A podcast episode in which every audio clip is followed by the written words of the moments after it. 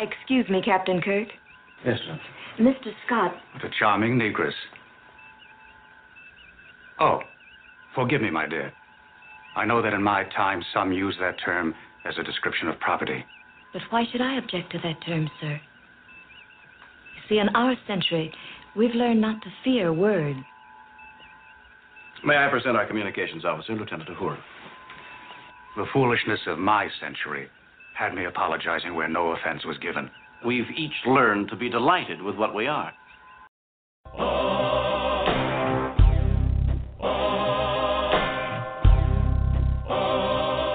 You're traveling to another radio show, a broadcast not only of sight and sound, but of mind, mind, a journey into the wondrous land whose boundaries are that of the imagination. imagination. That's the on-air sign up ahead. Your next stop, Afro Nerd Radio, with your guides, D Bird, Captain Kirk, and on Grindhouse Saturdays, the uncanny Daryl D. Mind expansion engaged.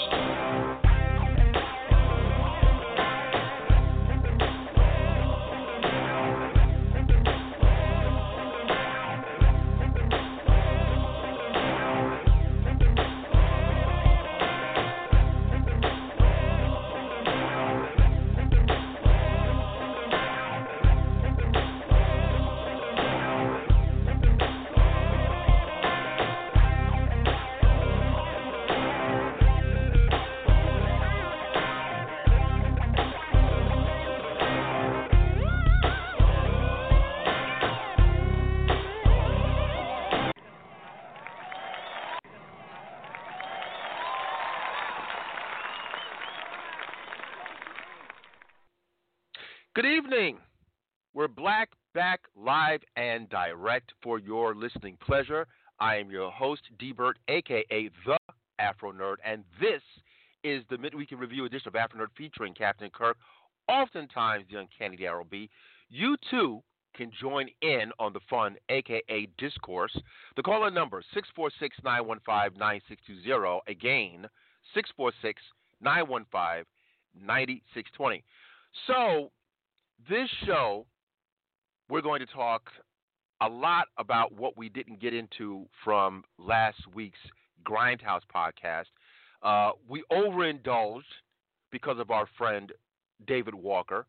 The polymath, although he says annoying, but that's not the case. He is a polymath, certainly, uh, with all of his projects. I mean, he's just nonstop. So he came through, and we extended full time to him. Uh, and there were a lot of things that we left off the, left on the table. So we're, we're going to try to readdress those topics that we were unable to talk about on Sunday's show, including some stuff that happened within the last 24 to 48 hours. Uh, Johnson, legendary mathematician and physicist, um, residing in my alma mater's space and from Hampton, um, the Hampton Roads area. Langley Air Force Base, NASA, and so forth, in, in the in the bailiwick of my of my uh, my school. Katherine Johnson passes at the age of 101, and some may say, well, look, she made made it to become a centurion, which is what all of us would want to want to. I mean, personally, I want to be frozen. I want to be frozen into the next century, but that's another. That's that's me being wacky. Uh, I'm working on it though. Anyway, so um, many of us became aware of Ms. Johnson, Mrs. Johnson, via Hidden Figures, the hit film starring Taraji P. Henson. So um, we're going to talk about her, the importance of, of, of what she really represents, black cogitation at its finest. Uh, during a time of segregation, we're still talking about the South. We're still talking about how black people were perceived and how she was able to navigate in spaces back then really leading us to where we are now. You might not have someone like a Neil deGrasse Tyson without having someone as uh, as a precursor to where to where he is today. You might not have that. So anyway, um, with a heavy heart, I, it really hit me. I mean, even, again, even though she made it to be a century, over a century, and a century and a year, because of uh, her importance, and uh, you know, we many of of us cross racially. Actually, I think she's a she's a national, if not international, hero. Uh, you still don't want someone like that to to to to go. You know, we want we want everyone to stick around. But we're going to talk about her. Um, Candyman, the reboot trailer. We saw uh, like a teaser.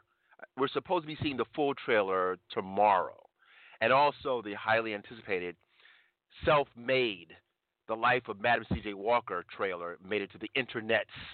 So we, we got some stuff to talk about.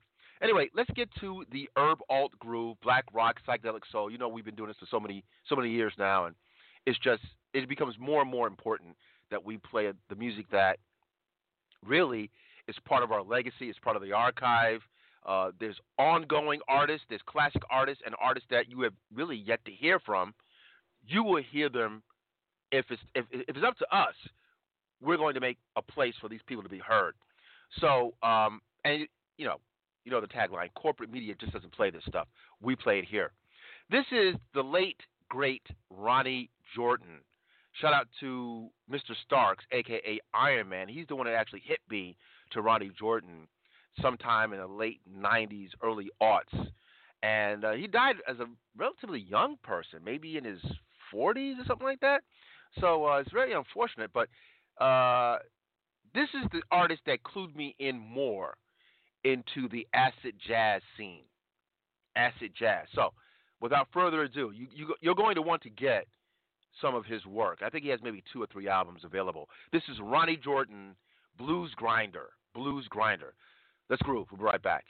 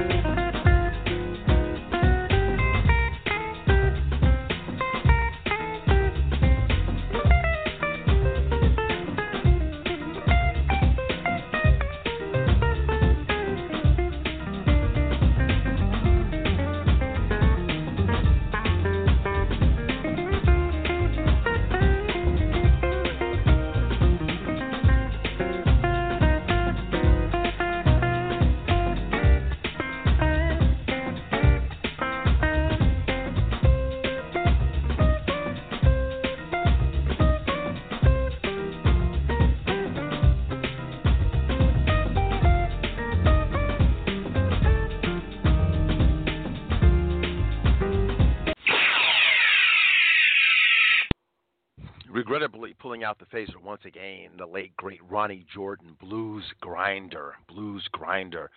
This is the midweek review edition of Afro Nerd featuring Captain Kirk, oftentimes the uncanny Daryl B. And let's just get into it. Captain, you're needed on mm, planet Vulcan, the brain planet, planet Vulcan. Let's get to it, sir.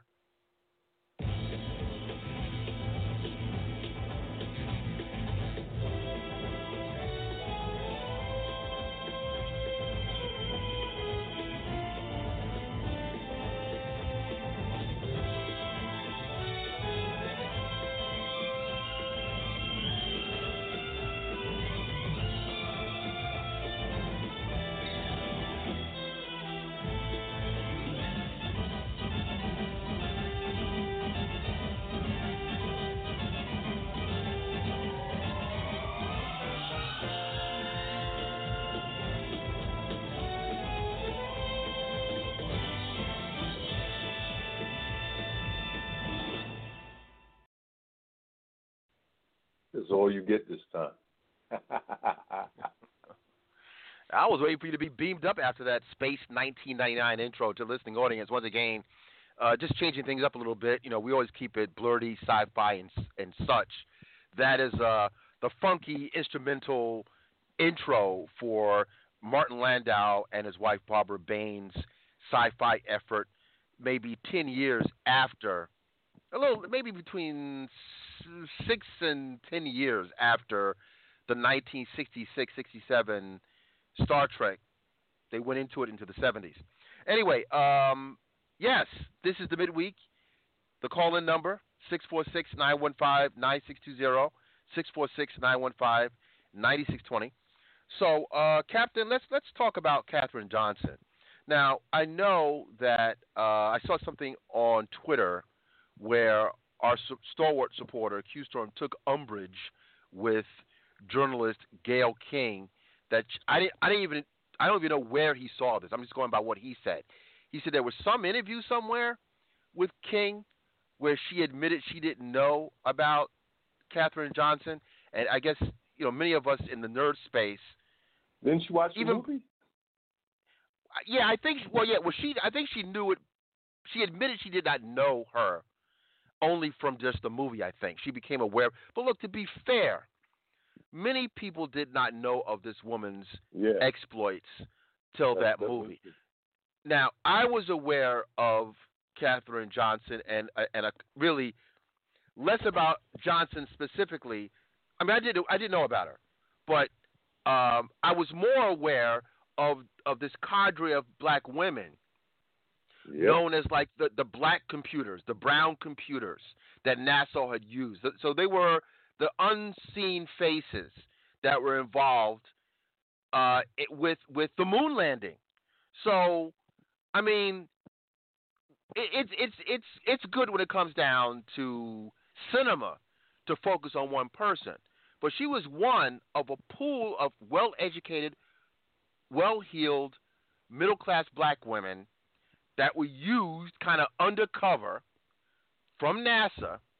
Because you know, you understand, NASA was a relatively new consideration. You're talking about, you know, NASA was something that was developed in the in the 50s. So, um, you know, this, this is a, this is a whole new. This is this is this is new, but it, it is.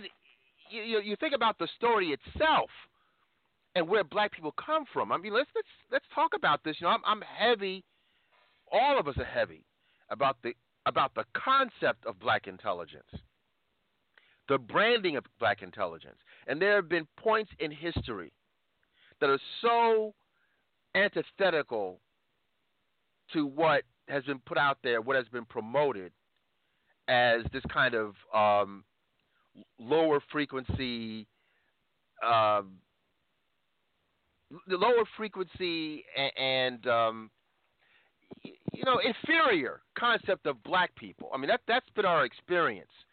Um, the fear of teaching us how to read. I mean, if, you know, look, if this is the irony, no one, no one has actually studied, to my knowledge, the the psychological component to slavers who who who said that well, black people are inferior, but we can't teach them to read. It's illegal to teach them to read.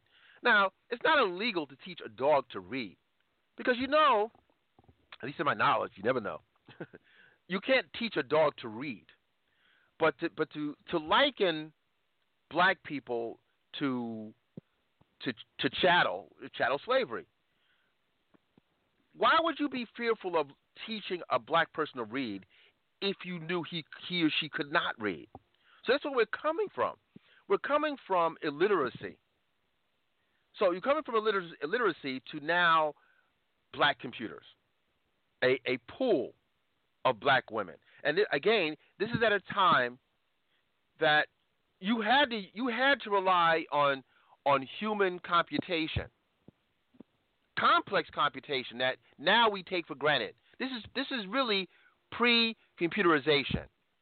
And even even when you, they started to have some computers, you're talking about computers that took up the size of of a, of an entire floor.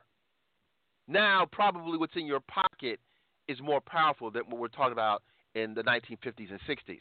So, in the case of Katherine Johnson getting into her into her specific history, she's she's quite an amazing person, but she also represents what what what black education meant. Like when we think about um, how some other racial groups are perceived, when you think about and as of late, let's say in the last 40 years, 45, 45 years or such, of uh, those of Asian Asian descent having the, the cultural standard or, or the cultural the cultural code to to impart learning. Learning is central as a stereotype, but as a culture, with especially Asian immigrants and even you know in Asia, we I mean clearly right.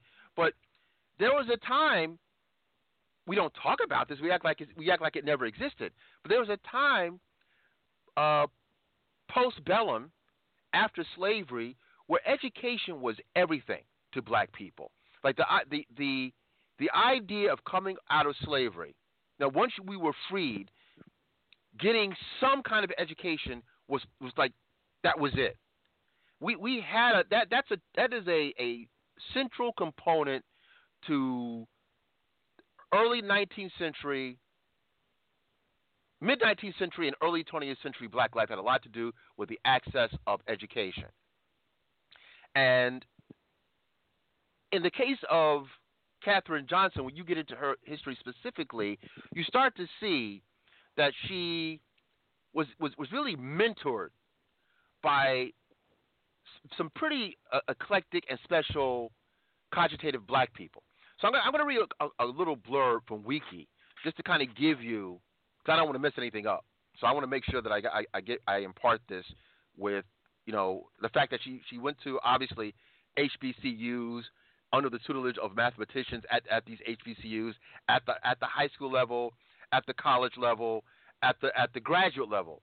So when you have emphasis on education and you have people that look like you educating you, you see how this works. You see what we what we did back then that we seem to scratch our heads and not know how to do it now. What we knew back then we don't know how to do back now. So let me let me read a little bit of her history so you get an understanding of how she became this this this stellar mathematician, doing computations for NASA. All right, so here we go. Uh, I'm going to read this, this, this paragraph here, so just bear, bear with me. Creola Katherine Coleman was born on August 26, 1918, in White Sulphur Springs, West Virginia, to Joylette and Joshua Coleman. She was the youngest of four children. Her mother was a teacher, and her father was a lumberman, farmer, and handyman, and worked at the Greenbrier Hotel. All right. Uh, Coleman showed strong mathematical mathematical abilities from an early age. Because Greenbrier County did not offer public schooling for African American students past the eighth grade, the Colemans arranged for their children to attend high school in Institute, West Virginia. This school was on the campus of West Virginia State College. Johnson was enrolled when she was only 10 years old. The family split their time between Institute dur- during the school year and White Sulphur Springs in the summer. After graduating from high school at 14, Johnson enrolled at West Virginia State, a historically black college.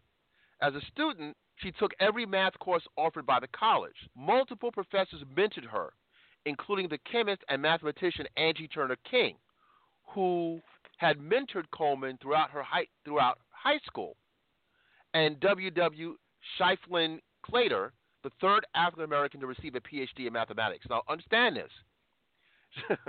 She's being trained by a notable mathematician in her own right, Angie Turner King. That was in high school. And then she was mentored by a gentleman who had gotten a PhD in in mathematics, the third African American to get a PhD in mathematics. So you see where this is going. When she graduates, she graduates summa cum laude in math and French, 18 years of age. Now, most people go to college at 18. She'd already graduated at 18. So you're already dealing with high level cogitation, 1930s. Black person.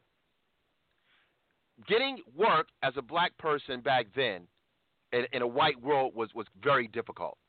It didn't happen right away, right? So she ended up going into, into the teaching profession. She was, a, she was a teacher for a brief moment, and then she wanted to go into research mathematics. And that's when she, she found out that they were offering jobs at um, at Langley Langley Air Force Base, which is which is in, which is in Hampton. NASA is as, as also in, in Hampton, so she, she was able to segue from Langley to NASA. Um, now I want to read another blurb here to show you how this works. Now there's also there's, a personality thing here too. She's a black woman, but she was kind of a pushy black woman. So and again, this is the the late 50s, early 60s. It says, um, according to an oral history archived by the National Visionary Leadership Project, this is about Johnson. At first, Johnson worked in a pool of women performing math calculations. Katherine has referred to the women in the pool as virtual computers who wore skirts. Their main job was to read the data from the black boxes of planes and carry out other precise mathematical tasks. Then one day, Katherine and a colleague were temporarily assigned to help the all male flight research team. Katherine's knowledge of analytical geometry helped make quick allies of male bosses and colleagues to the extent that they forgot to return me to the pool. While the racial and gender barriers were always there, Katherine says she ignored them.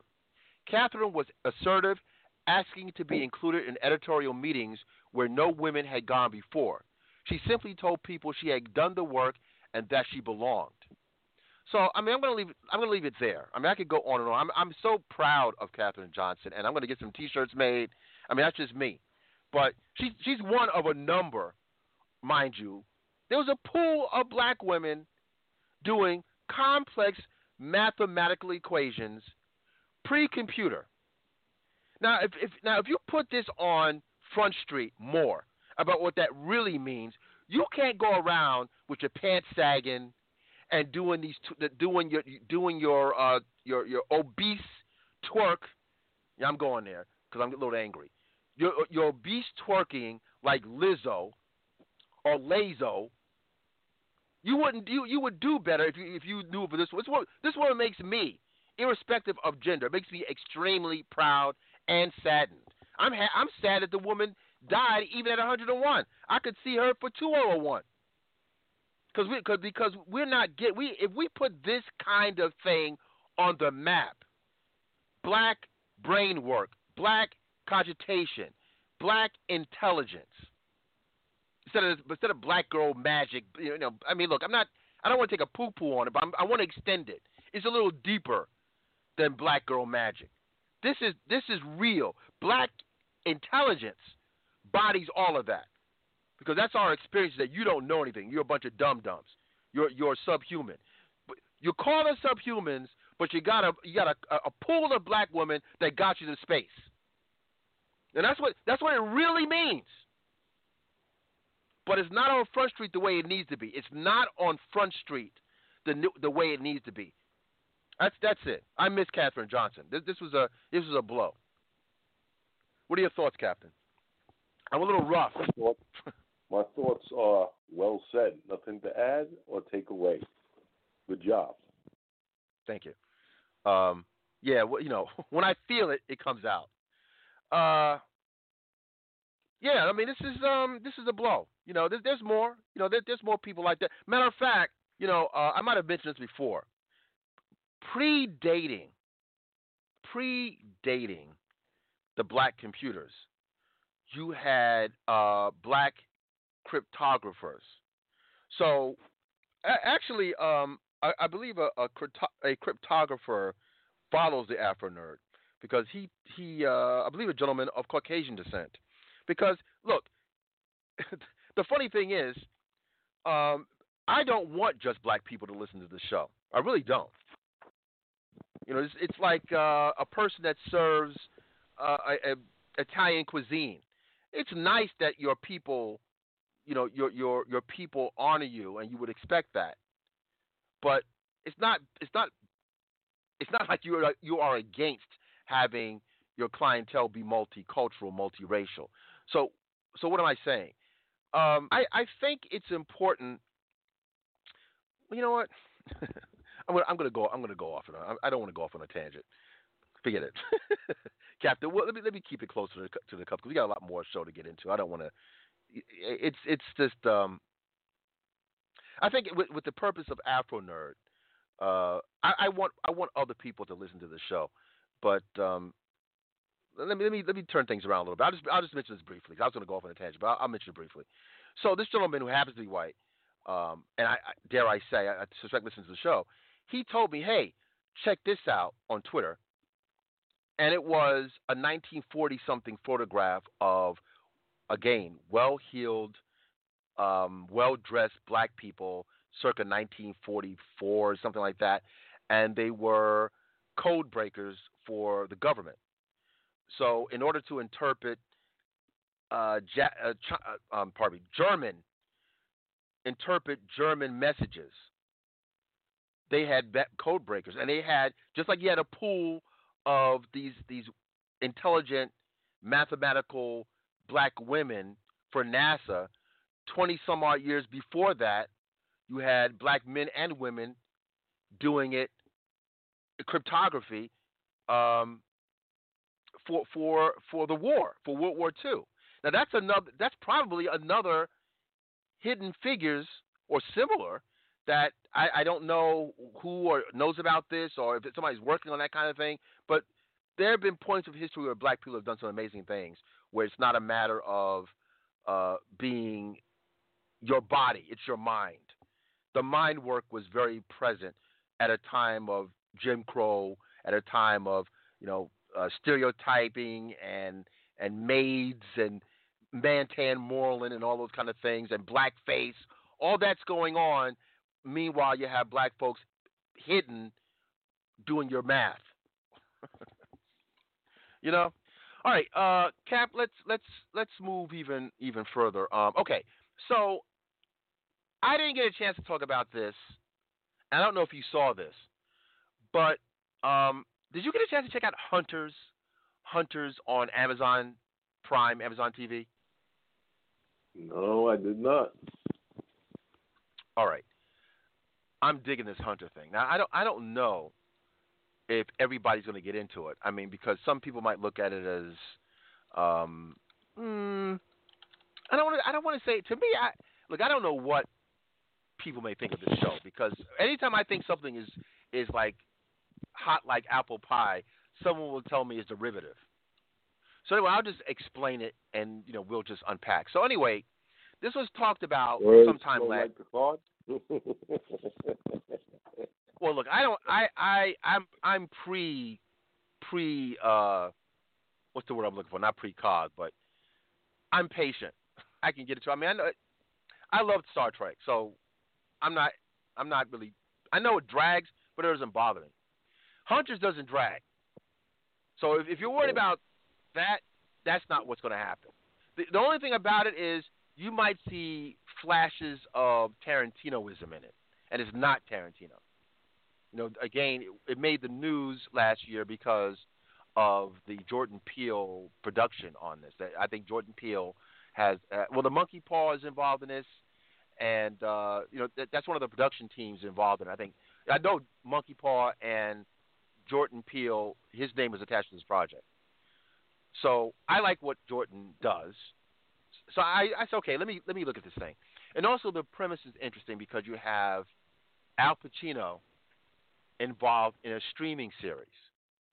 And it's 1977, so it's the 70s, New York, or mostly New York, and it deals with Nazi hunters. And it's a, a cadre, kind of like a dirty dozen sort of vibe, with a cadre of Nazi hunters black, brown, yellow, um, white, of course, uh, specifically uh, Jewish, and um, it's uh, it's interesting because, well, first of all, it's a little bit of Boys in Brazil. Now, I, am sure you remember Boys in Brazil, Captain. Yes, sir. All right. It's very much that. Where you have uh, this this belief, uh, pardon me, boys from Brazil. I'm saying boys, boys from Brazil. Uh, so it's this belief that you have aging Nazis walking around unfettered and, and, and somewhat hidden in modern America after World War II. Now, some of them were brought in, and this is true actually. Some of these true. Nazi- yeah, I was about to say it's true. Well, well, Hunters isn't true. Yeah, Well- this isn't true. The Nazis uh, walking around, yes. Well, oh yeah, oh yeah, yeah, yeah. Also, yeah. NASA. That, that NASA science, the, a lot of those scientists they got from the Nazi war. Yes. So that you know, there's aspects. I mean, obviously, this is cinema. This is giving you heavy cinematic treatment. It's Hollywood, um, and it's also got the Tarantino vibe to it. So it's over the top. The violence is pretty rugged. Um, but you, you, there, you look. You do have people, even to this day, Jewish people are very unrelenting as they should be. With they don't care. They don't care if you are hooked up to a respirator. If you are a Nazi, you got to go. Okay, we you have to be dealt with, and I really appreciate it. There's there's no ambiguity when it comes down to the assault that occurred, the assault, the death, you know, the the, the horror that occurred through the Holocaust. So um, there, there's no time limit with them. Okay, th- th- there's no statute when it comes to real life Nazi hunters. But in this particular case, you have this this 70s vibe. You have the music, a lot, a lot of of, of comic book geek references. So they know the audience that this is going to appeal to. I mean, it's it's like I, I got to look. I got to do more research as to, who, as to who actually did this thing. I mean, I know that uh, Peele himself, again, he's more on the executive production side, but I got to go into the the actual creators to, because these guys have to be comic book people. They just have to be comic book people. Um, the the main protagonist, like one of the first scenes that you see, is them walking out, like it's a Brooklyn movie theater. They're walking out having seen uh, Star Wars. Again, it's 1977. So they, talk about Star Wars. Um, just one of the, one of the I think the main guy worked in a comic book store. So again, you have early the early comic book store. That's actually there. And then Green Lantern references, Professor X references, direct comic book speak intertwined with um, hunting down Nazis. And, and what makes it even more in- interesting, actually, is it's it's it's really a hunt in the true sense of the word. That these Nazis aren't afraid to to kind of take out some Jewish folk that they thought they didn't they didn't address. Like literally, the, literally the the prisoners, the former prisoners that are walking around, they have to watch their backs because these Nazis are kind of in their pure view. I mean, older men, like in their seventies, that is that were that were the the soldiers, the Nazi soldiers during this time. They were actually making making them do like horrendous things, and they would do flashbacks to to uh, Auschwitz and Dachau. You saw that. It's like back and forth in time. So the the 25 year old soldier in 1943 is the 65 year old guy that looks that might be a, a a pet shop owner that all of a sudden gets murderous because he recognizes somebody that he used to that he used to screw with in the camp, and vice versa, and vice versa. So I'm I'm going to leave it at that. Uh, ten episodes. I'm about six episodes in, and I'm loving it. I mean, obviously, it's got comic book references. It's got Tarantinoism. It's got uh, an attractive black lead. uh, well, one of the leads is, is African American. I'm sorry. I said blitzkrieg. The terminology Yes. used in football. Blitz. Blitz. Yes. That's where it comes from. Let's let's go to um, Q Storm. He wants to weigh in. Red Shirts podcast and also the infamous podcast Juice Prince podcast. What's up, Q? Hey, you're talking about. excuse me. I'm I'm coming down with something. I'm kind of scared. I'm coming down. My throat is scratchy. Uh, Don't joke, Trump, man. Trump- Trump's gonna Trump's gonna tell me what to do. He's he's gonna Okay. because he cares. Um, so you're talking about hunters. Is this not just a redux of Inglourious Basterds? No, not at all. Because uh, first of all, Inglourious Basterds. I mean, yes, it. Uh, well, that was a different kind of revenge. I mean, that was an upfront revenge during the time of the, the 40s. I mean, literally in the middle of the war. This is the 1977. So you're dealing with people that are already kind of entrenched in American society. They're already walking around. The Nazis and their former victims. I mean, th- now you're talking about um, uh, one particular person who is played by Al Pacino. Al Pacino is a wealthy guy who, on the surface, people didn't know exactly. You know, they, they think he's just a, a successful business person, but in his mansion, he's got a hidden lair, like a comic book, a hidden lair where his crew have they have the technology of that time period, the '70s technology, but they they are going they're scoping out these Nazis and hunting them. So it's a little different than what I remember in Inglourious Basterds. I mean, you're you're literally in it, that was more of a wartime movie. This is after the war. This this plays more like Boys from Brazil. If you remember, uh, if you remember that that film. I know the movie. I've never seen it, but I know the movie you're talking about. Boys from Brazil is a good movie, man. Um, I'm looking it up now. I'm trying to remember the, my one of my favorite actors too. Uh, who's uh, what's that guy? Uh, how come I can't find the? Oh yeah, Laurence Olivier was in there too. Yeah, well, yeah, Laurence Olivier and and Gregory Peck, but that, they're not my. Yeah, James Mason. James Mason is one of my favorite actors. So I remember Man, James Lawrence- Mason was. Go ahead. I'm sorry. No, what I'm saying is, yeah, James Mason was one of my favorite actors, but and even a young Steve Guttenberg is in this thing. And this is '78. Did Laurence You need to- Olivier? Didn't Laurence Olivier also play a a Nazi in uh, Marathon Man? Did you remember that movie? Oh, I could barely see that movie. That's the one where um, Dustin Hoffman gets his teeth taken out or something. All I remember is that scene. Man, Laurence Olivier. No, it was either him or Max von Sydow. I can't remember. I think it was Laurence. I'm checking his filmography now, but you're almost going to be here for days to check out Laurence Olivier's film filmography.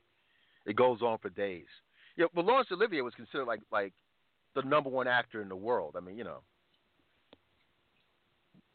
And this is this is you know towards the end of his of his career, but no, The Boys from Brazil. That's a movie that still holds up. I mean, look, it's about racism and hidden Nazis. I mean, it's it's it's it's a horror movie of in, in a way. It's a mental horror movie to think that. Oh, that's uh, right. It's about them. Isn't it about these this group of people who are trying to clone Hitler or something like that? Exactly. Yeah. Like- I can't believe I've never seen that. I gotta watch that. No, no, Oh, Boys well, from Brazil, come man. Mhm. No, but so, so the Hun- the Hunter, you know, plays more like that. What happens after World War II? What happens to these not, and also the fact that the your government, which is which is actually true, that your government relied on some of these these Nazi scientists for for our own needs, and we ex- somewhat excused their their heinous behavior during the war. That part is true. So there's elements of like actual history interspersed with hunters, but uh, again, for another streaming TV show that is worth the price of admission. So I was pleasantly surprised. Well, I'm surprised that you haven't seen any pushback with uh, Al Pacino playing a Jewish character. I assume he's playing well, a Jewish character, right? That's true. He is. That, that's the part that I'm a little. I mean, yeah. I mean, look. look the only thing is. Al Pacino, though. It's Al Pacino. Yeah, that's what I think's going on. But I mean, look, everybody else in here was of Jewish descent. You know, you they were clear. Like when I looked into their histories, I looked into their surnames. They were of Jewish descent. Pacino, we know is not. But at the same time, I think it's two things going on with because uh, it was in my head throughout the whole movie. Like, why is Pacino playing Jewish? But one is his acting prowess. He's like one of one of the nation's best actors. You know, it goes between him and and uh, oh, I'm forgetting his name. Jesus, I'm losing my memory. Um, you know what I'm thinking about? De Niro. Either De Niro or they go back and forth with that. Who's the best actor? Uh, in our book, we probably definitely include uh, Denzel Washington. Well, but De Niro um, played a Jew too in uh, Casino. Well, um, look again. You you have their acting prowess, and in the case of the, the in the people case that control this stuff, it's okay by their standards that have the power. That's why they're allowed. well, I think and I think also. They? Okay. Yeah, well, I'm not going to go there. I'll let you say that. But I think also in the case of of um, not De Niro, but Pacino, Pacino has played other ethnicities famously. He played You know? Jewish in uh, Merchant of Venice, didn't he? Well, that, that's not the most. That's not not even the most egregious. He's played he's played Latin on several occasions. You know, famously, he's played Latin. So, you know, we're gonna start. Are we gonna start now to kind of browbeat him when he's done this before? That's like a lot of his career has been playing other ethnicities. But I guess in this case, this is this is such a cultural thing. You know, this is this is about Holocaust survivors and, and Jewish culture. But no one's saying anything. But it, it crossed my mind. It did cross my mind. All right, let's let's let's take a quick break. Um, I want to talk about. Well, there's not much to really say about Candyman, not yet. Not until we see the full tra- full trailer, which I'm hearing may be tomorrow. But I'm curious, obviously. And then I'm I'm more intrigued by uh, the Madam C.J. Walker Netflix trailer we've been talking about, talking that up for quite some time. So now we're seeing quite a few. Uh, you know, well, your girl there, your girl Q, Tiffany Haddish is in this thing. I think she's I think she's playing A'Lelia Walker. She's playing the daughter of the Spencer, uh, the Octavia Spencer, uh, Madam C.J. Walker character. So Oh, now she's uh, my girl. She's my girl now. Cap, see that cap? Well, you you big up her quite a bit. I mean, you know, that's not. I mean, you you would agree to that. You do. You wanted her to be uh Black Wonder Woman, if I'm not mistaken. well, she squandered that. I'm done. Just like with Steve Harvey, he squandered that. so I'm not repping for them anymore. All right, let, let's go to this quick groove. Quick two and a half minutes. We come back. Let's talk about these trailers. Um, I'm reluctant. I'm gonna. ta- I'm gonna. I think I'm gonna say this very quickly because it's so disturbing. I, I don't even know how to. I don't even know how to really talk about it. But I'm about giving out information. I'm just gonna give out the information, and it's not good. This film, courtesy of the Berlinale Film Festival in Berlin. The film is called The Trouble with Being Born. It deals with it deals with androids. So that's you know that's one of the reasons why I'm talking about it. It deals with I love androids, but Word. this, I'm going. Well, look, I'm mentioning it. I'm mentioning it because Yeah, yeah. Well, look, exactly. I'm mentioning You- because it deals with Android stuff. I like Android stuff. But this is also where the culture may be going and is not to be not to be overlooked. I'll leave it at that. I'll get into it briefly, but it's so disgusting. I, I just can't. Why is it disgusting? Why can't you just let Come people man. live? what? Are you You know? kidding me? You know? Let Hey, live. Okay. You know, hey, you know? I don't, it's all right. It made it to the big screen somehow. Yeah, that's true. That's true. Uh, while I play this, maybe even the listening audience might want to Google the trouble with being born. Um, Yeah. Get ready though for the shock and awe. yeah, it's, I it's mean, pretty. no shock though. Go ahead. I think they I think they're prepping people. I'm just saying. Anyway, this is NAO. NAO, UK's NAO. Get to know you. To, well, I should say, get to know you. Get to know you. Two minutes. We'll be right back talking about some stuff. Let's groove.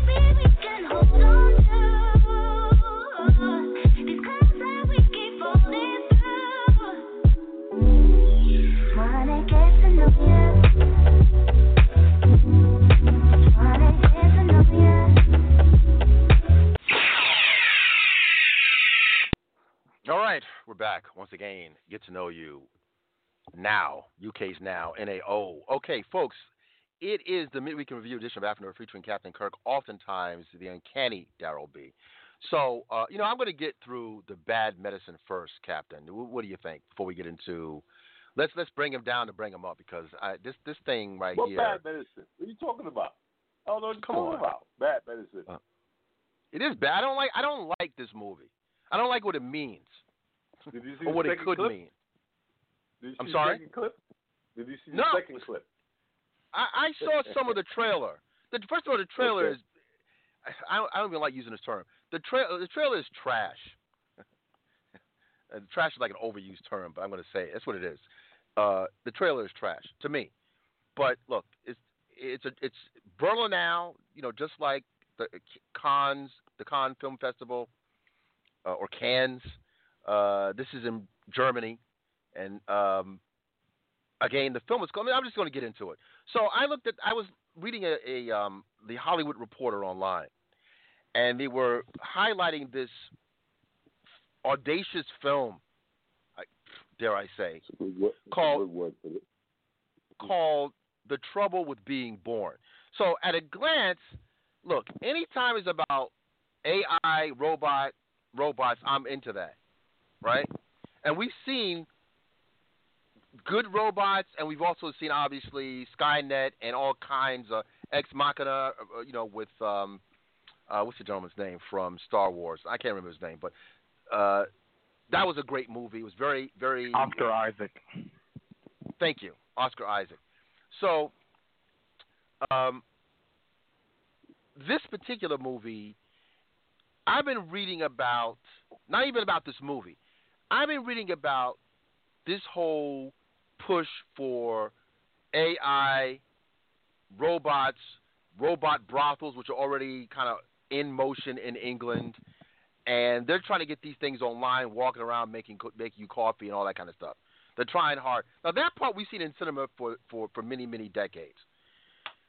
But if we're going to get to the point where you're going to have men, mostly men, but men and women, but mostly men, using um, dolls, and they're looking for these these automaton dolls like you see in movies. There's going to be a, there's, there's, there's I've been reading stuff where they're going to start to explore the idea of children robots. Now, you know what that means. That means that this is going to be some kind of weird outlet for pedophiles. So, yeah, this movie, like at first glance, I thought this was like just a kid robot movie or something. I read I read deeper into this thing. It's disturbing. I don't, I don't know. This is preparing us for what, what people might try to pass off as a legitimate uh, expression. Anyway, the trouble with being born. So I'm going to read this quickly, and I'm, I'm just going to leave it out there. Uh, okay, Sandra Wollner's drama about a 10 year old android and her daddy, in quotes, could prove to be one of the festival's most divisive. Landing under the auspices of the Berlinale's newly introduced Encounters strand, aimed at fostering aesthetically and structurally daring works. The Trouble with Being Born, having its world premiere Thursday, could well end up being the most daring, not to mention divisive film in a festival not known for holding back on provocation. The second feature from Austrian director Sandra Wollner, the drama, which was already named one of the Berlinale's 2020's weirder, weirdest, weirdest films based on the synopsis alone, begins gently enough with a young girl lazing by a pool, lazing, it should be lying, I guess, lying by a pool under the name, under the summer sun, discussing memories of her mother with her loving father. But as the scenes unravel, it becomes clear that all is not as innocent as it first seemed. Despite a remarkably lifelike appearance, the child, Ellie, is actually an android, her memories programmed, and it doesn't take long to realize that there's something else to her relationship with this very human, very middle-aged man call, she calls daddy. Okay, I'm gonna leave it at that. Okay, I, I can't get it. It's just it freaks me out. So again, this you have Afro Nerd, you're doing so well. Read, man. Read, man. You know, you're doing well, man. Continue, man. It's only the word. You're not looking at the trailer. that, that I know, but the idea of this thing is much of the nocturnal activity is only implied. Perhaps leading this says they say this parenthetically, perhaps leading many to question the depths of their own imagination. Okay, so this is see you, know, you see what this is what they're trying to do?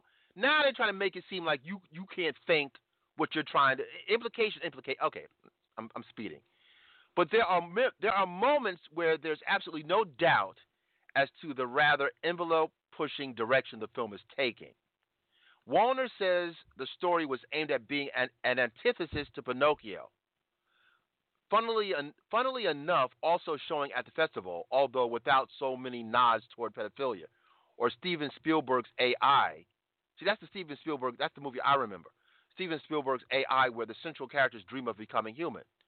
Uh, what I found interesting about it is that we have an android whose only desires are the ones you program it to have, she says. I found it fascinating to show the perspective of the world through this machine that does not judge and does not care and doesn't need the meaning the meanings that we do. this is the this is Nambla's uh, trailer, Captain. Was it Nambla that Howard Stern used to always Yeah. talk about? North American North Man Boy American- Lovers Association. There you go. Come on. There Anyway, go. that's them.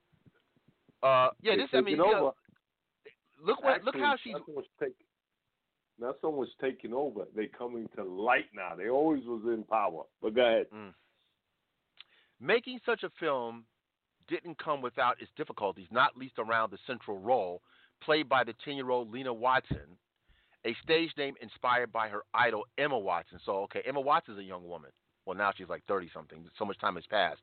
Wollner admits she was initially scared about choosing a child for the part.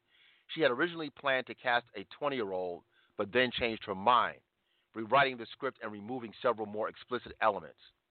Looking for Ellie was perhaps obviously slightly removed from your average casting call, the filmmakers not merely wanting someone who suited the part, but also a child a child Wollner says that came from a healthy environment with the sort of open minded family who would understand the story they wanted to tell and also allow them to do it. In the end, she says it was pure luck in finding Watson, whose parents were known by a friend of a friend. Uh, okay, now this is another thing here about like, because you know, her, her her identity is somewhat hidden with the makeup. Like it's it's she is she's made to look like an android, so she looks kind of human but not human. It says uh, the young actress also wore a silicone mask and wig, which served a dual purpose, not only hiding her real identity, but also helping her resemble another actress who appears later in the film. Okay, so I mean, this is what it is. I mean, essentially, it's the, it's an android film that opens the door to something that's that has I have been seeing discussed because obviously, if you're creating automatons, you could make an automaton to be whatever you want. You know, you you could have a real life uh, a real life cartoon if you want. But when you but when you get into an AI discussion, AI and you know what is life? I mean, there's, there's uh, I mean Philip Philip K. Dick. You know, do androids dream of electric sheep? I mean, the whole you know the whole premise of androids getting to the point of the uncanny valley. You know, the uncanny valley is where you want well what, what you see in Westworld. In Westworld, you can't tell. You can't tell. They actually bleed. They, they like there's nothing really going on that could let you know for sure that this, that this is not an automaton. So this is this is this is where we're going. But I think to have a movie and way and the way this this director says, well the the the the, the automaton doesn't care about any of this stuff. It's just a machine. I mean, that's like an opening salvo for those Nambla guys. I think it's I, I think it's disgust. I don't like this. I, I don't like the the mind effery involved in the trouble with being born. But look, on this show, we give out warning shots, and uh, we excuse a lot of aberrant behavior. But this is putting it on wax. Not we as Afro I'm saying the culture excuses a lot of uh, aberrant behavior, and now you have this weird German film that is, and actually use a young person. I don't know if that, I don't even know I don't even know if that's cool. I don't, I don't even know if that's cool. What are your thoughts about this? And I'm I'm pretty much done. I'm not going to see it. That's my thoughts on it. You know, I understand how this movie stuff works. I understand when when you look at images and what it does to you. I understand all that. So I know incidentally what's going on from this standpoint. Why do you want to do a movie like this for? Why do you want to do it? So you say, oh, it's shocking. It's going to get people to do it. Eh, I look at it more, a little more sinister. All right. What happens when when uh, the black people saw Black Panther? Didn't it Oh, create it. things? Didn't it create things? Didn't it create the thing? Doesn't someone called the captain talk about the observer collapses the quantum wave function? Didn't something change a little bit in society? Wasn't a few business started to move because of the movie? A lot of ideas. So just don't think you're just looking at things, man. Doesn't work like that, man. Doesn't work like that. A lot of society will change over a period of time if you change the images that you look at, which in turn changes you also. You know, so we say we have a violent society, right? Look at some of the images that we look at also. You see? That has somewhat to do with it. What happens when you look at an image at the when you go to a movie? Well, according to the U.S. military, and some scientists and some psychologists, they say you're actually somewhat hypnotized. That's why if you relate to the character, it's even better. You understand? You see yourself vicariously as the character. That's one of the reasons why superheroes are so big, with just escapism. So there's foolishness going on from my perspective. I'm just saying. You can begin to develop means that within, not right away, in 40 years, something like this maybe you think okay to do. Oh, it's just you know a little child or whatever, whatever, whatever. Just it's just a choice. That's what a lot of you say now, don't you? About certain things that you did say about in the '80s, social engineered. You know, now it's just a choice. I'm just saying, be careful. That's all. That's all I'm saying. But right now, it's just a movie, nothing more, nothing else. I won't be seeing it though. I'm good. Mm, well, I, don't know, look, I, this it, this is some obscure German German film. I, I don't even know how this plays out. You know, again, it, it's meant to it's meant no, to be, be provocative. oh well, yeah, it's meant to be that way. It's gonna be big, man. In circles that are probably underground. I have no idea. Yeah, it's gonna be big. It's gonna be big, man. It's gonna be big, man. You know. Um, it's funny, you know, what you were talking about as far as uh, cinema and imagery and how it plays. I mean, this is this is something I'm I'm obsessed with. I mean, our audience clearly knows I'm obsessed with imagery and how this and and, and the importance of having a certain type of black imagery, yeah. or at least a prom- because it is it is so. It well, first work. of all, it, it works, and I'm also very um, curious as to even with the superhero stuff. I'm kind of kind of go, going off tangent a little bit, but this is this is in my head, and I'm sure our our listenership is probably aware of. They're curious, but you know, um, look, obviously it, the show is called Afro Nerd, and and we've emphasized heroes of color, um, fictional superheroes, and that kind of thing. And what what is what has been paramount with black heroes, at least up until maybe the last couple of years, is that when they first started allowing you, and that's how I have to word it, when they allowed you to have black superheroes, A, these heroes were always depowered heroes. They were they were sidekicks. They were depowered. They, they they they really weren't anything to write home about, and that was so intentional. Like they, they, they could not they could not allow you even the idea of of otherworldliness of of imagination. Like the the controlling of black imagination is something just as a meta discussion. Like, what is that? What is that? Why is that? It's one thing to prevent you from reading, to prevent you from uh, navigating certain spaces, and this this has been happening incrementally.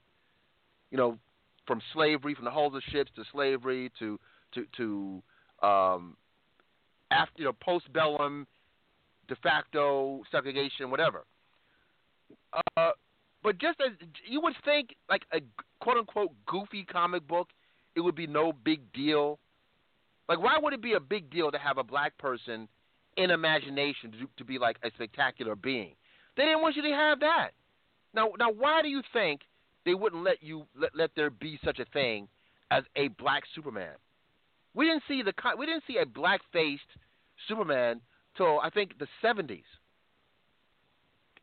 and that's you know which is kind of an, a, a knockoff thing. It was never something that that was in canon or or again you had when you did see a black person in comic books, those characters were just blatantly stereotypical, disrespectful, minstrel, and whitewash.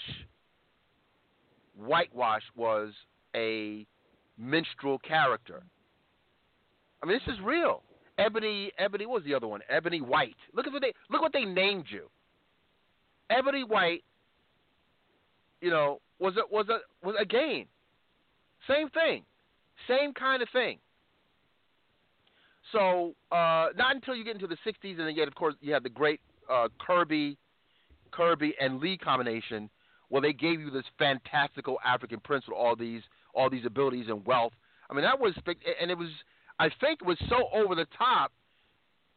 They didn't think anything out of of it, but they were they were they were intentional.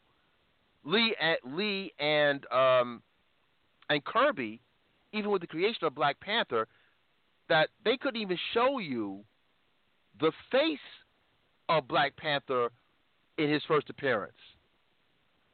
Um, Fantastic Four, I believe, Fantastic Four 52, I think is the first appearance of Black Panther. There's a, there's actually like a a copy that Kirby made. Well, actually, there's I think they even kind of re, um, revisited it, revisited that copy, the one that Lee rejected. Lee rejected the the first cover, the first original cover of that issue of the Fantastic Four, and they brought it back as a variant. But all that it was is that you were clearly able to see like the bottom face of his cowl was clearly that of a black person and Lee, with the, that foresight, said, "Look, you, you, you can't have you, can't, you let that be the surprise when they open a book. Let them buy the book first. But if you have a black person on the cover again as a superhero, showing his just the bottom of his face, it, it, it'll be controversial. That's where we come from with this stuff. And I, I find it fascinating that even in fiction, you're not allowed to think beyond yourself. So when you have, what does it do psychically when a white person? I've met, I might have mentioned this before, but what does it mean when you when a white person sees that he psychically can move a planet, or he can levitate above people, or you know, it's like really outrageous, outlandish, thinking out the box. You know, you, thinking beyond yourself. That that kind of imagination. What happens as fiction will soon become reality. But you don't let black people have that kind of power. Don't let black people have the power of imagination. Because if you can conceive of it, you can achieve it. And and uh, it, look, you go to YouTube right now. YouTube, there's a picture of a gentleman in France that's levitating on a board that looks like that looks not that different from uh, the Green Goblin or the Silver Surfer. This guy is literally floating, I don't know, a hundred feet in the air, gliding, gliding like Norman Osborn's glider. But we saw that as fiction in the in the '60s. How do you explain that? How do you explain that? In France, this guy's floating around on a board, just a person. I mean, you can't let them nogs have money. Don't let them see that. Because because now black folks do want there to be a Wakanda. They got a taste. Hell, I want there to be a Wakanda. I think Akon's working on it, allegedly. Anyway, enough. Folks, you too can join in on the fun.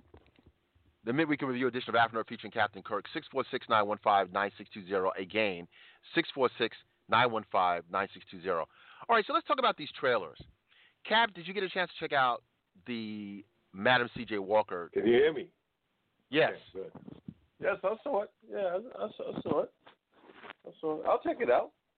Check it out. You know, check it out. That's that's all pretty much what I said. Said pretty much I, I got out of it. You know, I said, yeah. I'm, when it comes to Netflix, what's that? March twentieth, I believe. Don't yes, March twentieth.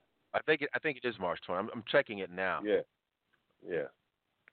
yeah so we check it out. A short story and everything else. You know, we see it through, whether it's good or bad. We see it through. Positive reinforcement, you know. So either way, I, I'm gonna see it in, its entirety. I was under the impression it was like a like maybe an uh, a multi episodic thing. I don't think. Yeah. I'm I'm trying to confirm that now. I think I it was- is. I- that would make it even more interesting um, than like just a two hour, like you know, because you know something's also uh, we've mentioned this before. Sometimes I'm displeased with the concept of the movie. You know what I mean? Like in other words, I, I was more well. Look, we're getting more trained to get into multi episodic uh, entertainment. I mean, I'm just trained that way. Like I'm looking at Hunters. Hunters is a ten episode thing. I mean, it could have easily been a movie, but now you know, if I saw Hunters as a two hour movie, it would have been whack. It would have been. It would fast cut. Like how can you like? We're, now we're getting into the meat. It takes. Do, do you think it takes time to sufficiently be able to tell a story? I mean, you know, I loved Endgame, but look, look what End, Endgame was a three and a half hour thing. Like it, has to be Well- kind of long. Well, sometimes you you can with the streaming service you can flesh out the characters better, the card. but sometimes you go too long. you can flesh them out better.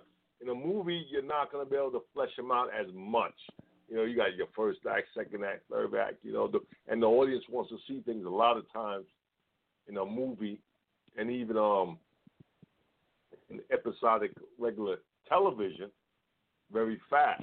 You know, because with episodic television, you're, you're dealing with advertisers. So after week three, when the reports come in, oh, what's the numbers? The numbers are low, they cancel you. But with a streaming service, they got your money already. So the producers, the writers, the directors, they can be like, all right, let's take this. Let me really explore the character. Let me do what I really want to do. And sometimes that works very, very well. Sometimes it's not as good. You know, somebody's like, ah, come on, man, give me something. But sometimes it's very good because you can get to really know the character. You know. So, you know. Yeah, so um, again, just spec- specificity, you know, we have Octavia Spencer. I think she's the one that, you know, her, she's kind of the face of this thing. But uh, Ca- Kasi Lemmons, who we know from the Harriet movie, she's involved as an executive producer. Um, uh, so, and also, uh, you know, A'Lelia Bundles. Well, actually, you know what? Yeah, yeah, yeah. I just want to make sure. So, A'Lelia Bundles, I know as a as a as a person who loves the Harlem Renaissance. Um, you know, Madam C.J. Walker predates the Harlem Renaissance, but um, her daughter was really like a central figure of the Harlem Renaissance. So she has kind of there's a historical lineage part that is quite interesting. I mean, A'Lelia Bundles would be deserving. Well, well it's nothing thing too. Not only A'Lelia Bundles, but uh, heck, I'd like to see a Harlem Renaissance. Like a Harlem Renaissance would have to be like a a five year series minimum if they were going to do it, and that even that would be shortchanging it. But I wouldn't want to see. I would not want to see a Harlem Renaissance story uh, like um, even like a one season thing. The Harlem Renaissance would, would could easily be worthy of something like a straight up series, episodic series going on for a couple of years. I would like to see that one day. But this is a start. But uh, I'm not going to poo-poo on Haddish necessarily. We'll see if she's able to, you know, if she's able to come to rise to the occasion. But she she does play Octavia Spencer's daughter. You know, she's playing A'Lelia Bundles. So uh, Blair Underwood, who we haven't seen in, in a while.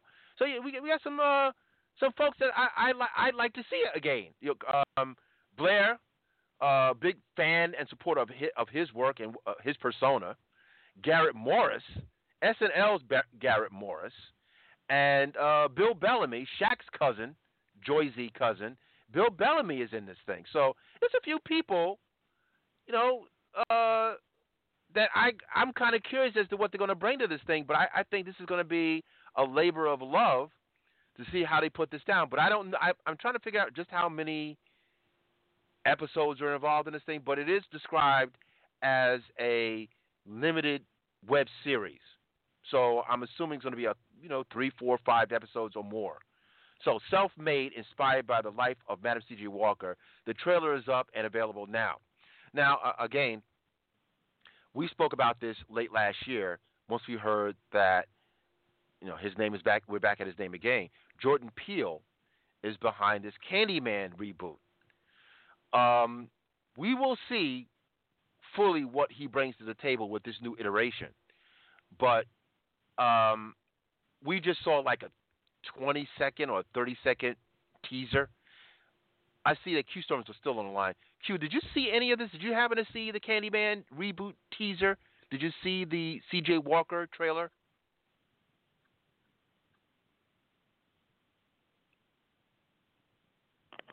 I'm sorry, I, got I got uh, discombobulated. I had to take care of something. What was the question, sir? No, what I was saying was, did you happen to see any of the trailer the trailers that we mentioned? The Candyman re, uh, reboot. It's like 15, 30 seconds. Uh, and no, uh, C.J. Walker I, trailer.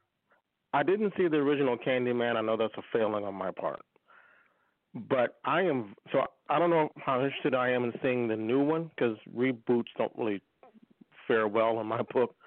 I am dying to see the uh, C.J. Walker trailer. I didn't know it had come out yet. Is it good? I like it. I like it. I mean, you know, uh, again, we have I mentioned this a few moments ago that Blair Underwood, Garrett Morris, Bill Bellamy, oh, Tiffany come Haddish. on! What? What? I'm there. What are you talking Yeah. about? Yeah, these, these are kind of the you know the, the, these kind of people have a certain persona. Like you you would expect Blair Underwood. Well, I've seen Blair Underwood portray a thug before. Not effective. you just, not, not, you just, you're just not that guy. Hold on.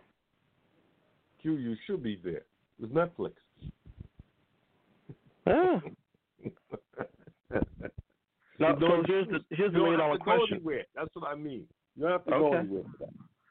Who You who should is be there. playing C.J. Walker? Octavia Spencer. Octavia. Oh, okay, okay. And look, it, that she kind of sort of favors, and when we saw see like uh photographs of C.J. Walker, I mean that that's kind of she looks like her. I, I'm I kind of I can go with it. The, the, to me, what's important is the costuming, the acting. Um, how effective are they able to portray, even at least even visually, that time period? So um, I'm in. I, I'm I in. just I, I was concerned that like uh Chadwick Boseman, Cynthia Erivo was going to do the hat trick and play yet another historical character. Well, look, we got we got I don't Carmen Ejogo is going to play. Uh, I I I don't know if she's playing like a real. Uh, she might be like a composite character, but um, you know she's another black Brit. So you know. I got no problem with it. No problem. You said Carmen Ejogo? No, she Yeah. can play whatever she wants. Well, we got Haddish. Well, uh, well, no, no. Haddish is also half Eritrean, but she's also half ADOS. But you know, be the, see that, that now I'm you know uh, Cardinal has me thinking in these terms, which I didn't think that way before. But but you know, many much of much of the cast is solidly nationalistic. I'm really not.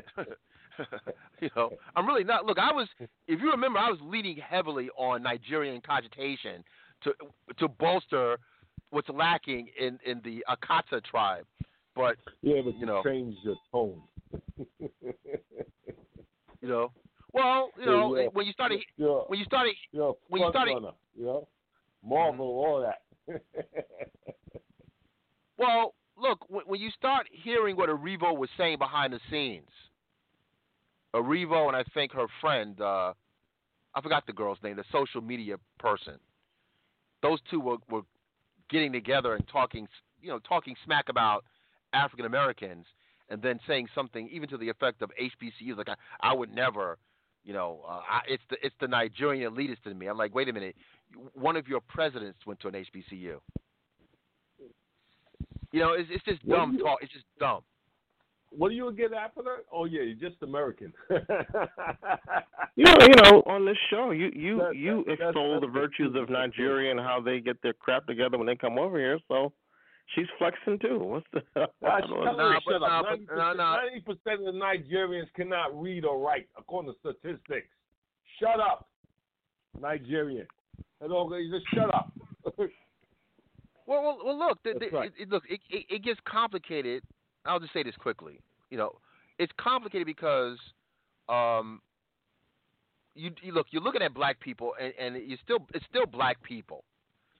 But when you start getting into slick talk, and I've had slick talk levied toward me on an occasion, and they would say something like, uh, like, like try to think that, oh, they'll, they'll. They'll, I've, I've had, uh, even look, even my late Taylor, my, my, my, my beloved late Taylor, um, he had said something. No, it wasn't him. Actually, his son. Let me be more correct.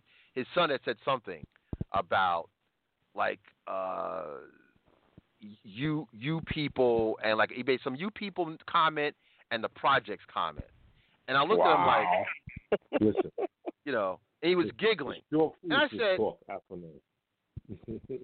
And I told him, I said, look, look. I said, look, I said, look, I don't know anything. About, I don't know anything about those people. I say, and he started giggling. I said, look, listen, man, you you can't use you you can't use the people in the project to describe someone who is uh, a, a black American elite or a black middle class person. And even some of the people in the projects are not who you think they are. Like not Wait, everybody. wait. You, Let me tell you something, Afro. If it wasn't for the American black, period, them other blacks from other places wouldn't be allowed to come here. End of story. They wouldn't be able to come. They stay in their, their little dirty little country, getting their Wow. little whatever. No, it's the truth. All right, look at it. It's the truth. If Nigeria, if it's ninety percent of them can't read or write in their country, that's in their country. They come here and do well. Come on, man. No, you That's said dirty little little country. That sounded that sounded rather Trumpish to me. It don't matter whether it sound Trumpish. You understand? Broken clock tells the right time twice a day. It's when they come here, they beyond everybody else. It's not in their country. It's a third world country. It's the truth. Third worlders are not up to stuff. It's when the third worlders come here, they can do very well. Not in their yeah, country. y'all y'all supposed to be repping New York. Y'all killing me. I, I lived up in the area for ten years, and I I saw firsthand. I dated a I think she was Bajan or Trinidadian. So Jamaica's the same thing too. Even them, they, even them, every chance she got, she would take a swipe at American black people. Yep. And I'd be like, I really? So get over it. Stop it.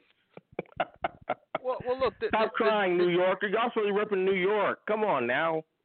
Well, I'm going deeper than that. What I'm saying is, I, I, look, some of this stuff is just it's it's bad PR with black American black people. American black people at present, I say for the last 40 years have had we've had bad PR. It wasn't always this way. I mean, again, we had this this this uh, this Watchmen TV series set it off. They can't get enough of the Watchmen now. They're trying to way to work another Watchmen. I don't know. If we, I don't know if we even mentioned that. We might have mentioned that last episode, but uh, they, they're working hard to figure out a way. HBO is working hard to figure out a way to bring Lindelof in this thing, or even the renaming of it. I think it's called. They renamed it or rebranded The Watchmen as a limited series, so they can open up the door to make it like a True Detective kind of thing, which is a, which is why I think we actually predicted that, didn't we, Captain? That they should do it like True Detective. They're working hard because that first episode of, I mean, the first season of Watchmen became some kind of cultural phenomenon. We get people were talking about it. They couldn't wait. People were upset. They couldn't. They were so used to every Sunday to look at this thing. Now, what am I? Why am I mentioning that? Because Black Wall Street was a solidly ADOS thing a hundred years ago in this country. So that's the stock, one of a number of points of stock that American blacks come from.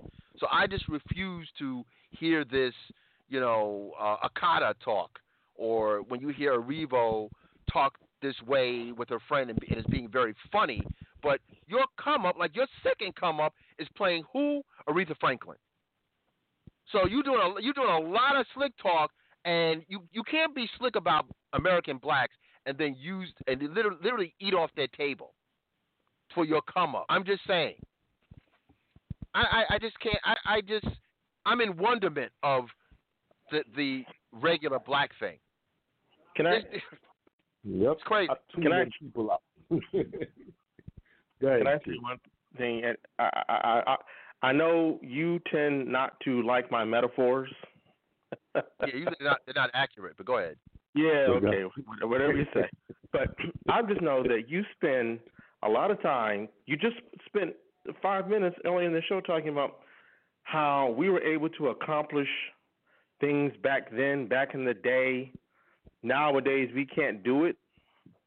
So, how are you criticizing Cynthia Erivo for playing Harriet Tubman or Aretha Franklin, and but she's clowning blacks today?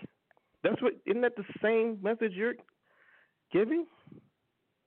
You got me confused on that. What, what, repeat that again. Like, what are you I'm saying is, say? I'm saying is, you just criticized Cynthia Erivo for portraying right. historical characters, right? But she clowns uh, ADOS today, right? Modern ADOS, right?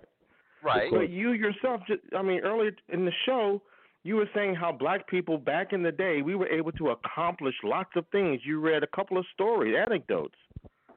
But you say, why can't we get it done today? We can't seem to get it get our act together today. I see a I see a correlation there. Correlation. See, she wouldn't I have mean, an opportunity. She wasn't playing the American character. End the story. yeah, look, I, I, I'm being I'm being critical of that. Okay, but this this, look the the main thing between then and now is, and this is this even goes into the Katherine Johnson story. When I got into the Katherine Johnson story, she was she was bolstered bolstered up by her people. So th- there was the Nigerian is doing exactly what we did, what what Katherine Johnson experienced in the 1930s. Okay, but back then it was a forced situation. You know, it's, it's easy for someone coming in from the Congo post 1980. Okay, but you you can't you you don't have the right to be critical coming here being um, ignorant of the history 60 years before you got here. You can't you you you two you're you're Johnny come lately. That's the difference, Q. The the difference is again, and I see that uh, Bison can attest to this as an HBCU grad. Um, look, I give credit where credit is due. A lot of premier black folks, even in the present day, come are coming from Howard, Hampton also, but and Morehouse and Spelman, FMAU, FAMU, whatever. We are curating a certain type of black folks, even in this present day. But in, in during but during um, Katherine Johnson's time, there was kind of a curation of it. She was protected the, the, the, the, the third black person in the country to get a PhD in mathematics was her tutor. What else? She can only go but but up. But she wait. She's able to accomplish. She's able to get a man on the moon when Mental. really her hands were hide, tied behind her back. Imagine she was a, a, a full person, the way that we see black people barely today. We have greater access today than she ever did, and look what she was able to accomplish with blindfolds and her hands tied behind her back. I say that, you know, uh, psychically or, or, you know, figuratively. I say that. But but back then, you saw an in-house cultural standard, and you didn't necessarily have the same level of of anti-blackness being promoted in the same way. It wasn't necessary. You know, it was, it, you still it was there. It was there, but at the same time, uh, it wasn't to the degree that it is now. I think black folks are kind of sort of left alone when they weren't left alone. They left you alone up until they didn't. So she was protected because there was a it was a segregated society. So I think it's I think it's a little different than a Revo coming over here talking smack. You can't talk smack and table at the same time. She's eating off the table of ADOS and talking smack while she does it. Something like that is almost in, this is what Carnell says. That kind of attitude is almost indistinguishable from a white person who, who who does that kind of thing off of black people. I think it's a little different. I'm just saying. So anyway, um, I'm going to check out Candyman. I'm, just, I'm going back. So I'm, I'm going to check out Candyman I'm excited about it. I remember fondly of the first. I think. Well, how many Candy Candyman was it? One, two, or three? I think it was three, wasn't there? Three. I think it was three. The great Tony Todd pictures. He was the Candyman. Um, I I would like to think. I mean, you know, you know, people have different ways of doing stuff. They don't like to they don't like to pay homage to past actors. But he's he's so connected to being Candyman. It would be nice to give him some kind of part in there. Well, he No, could he's still- that. I think he's only sixty-five. Yeah. he's still acting. Tony, to, listen, Tony Todd played one of the best Klingon characters ever in Star Trek history. One of the best Klingons ever. They never like He's to had give a- him job, regular acting jobs though, too much. Yeah, see, I'm looking at. Oh, okay, okay. Wait a minute. All right, uh, uh, let me let me rephrase that. All right, I see. I see respect. I see respect. So Tony. Todd, Tony Tony Todd is Candyman. All right, because because he's he's still he, he's still himself. He, he can still do the. He's still young enough to do the thing. You know, so you have Yahya Mateen.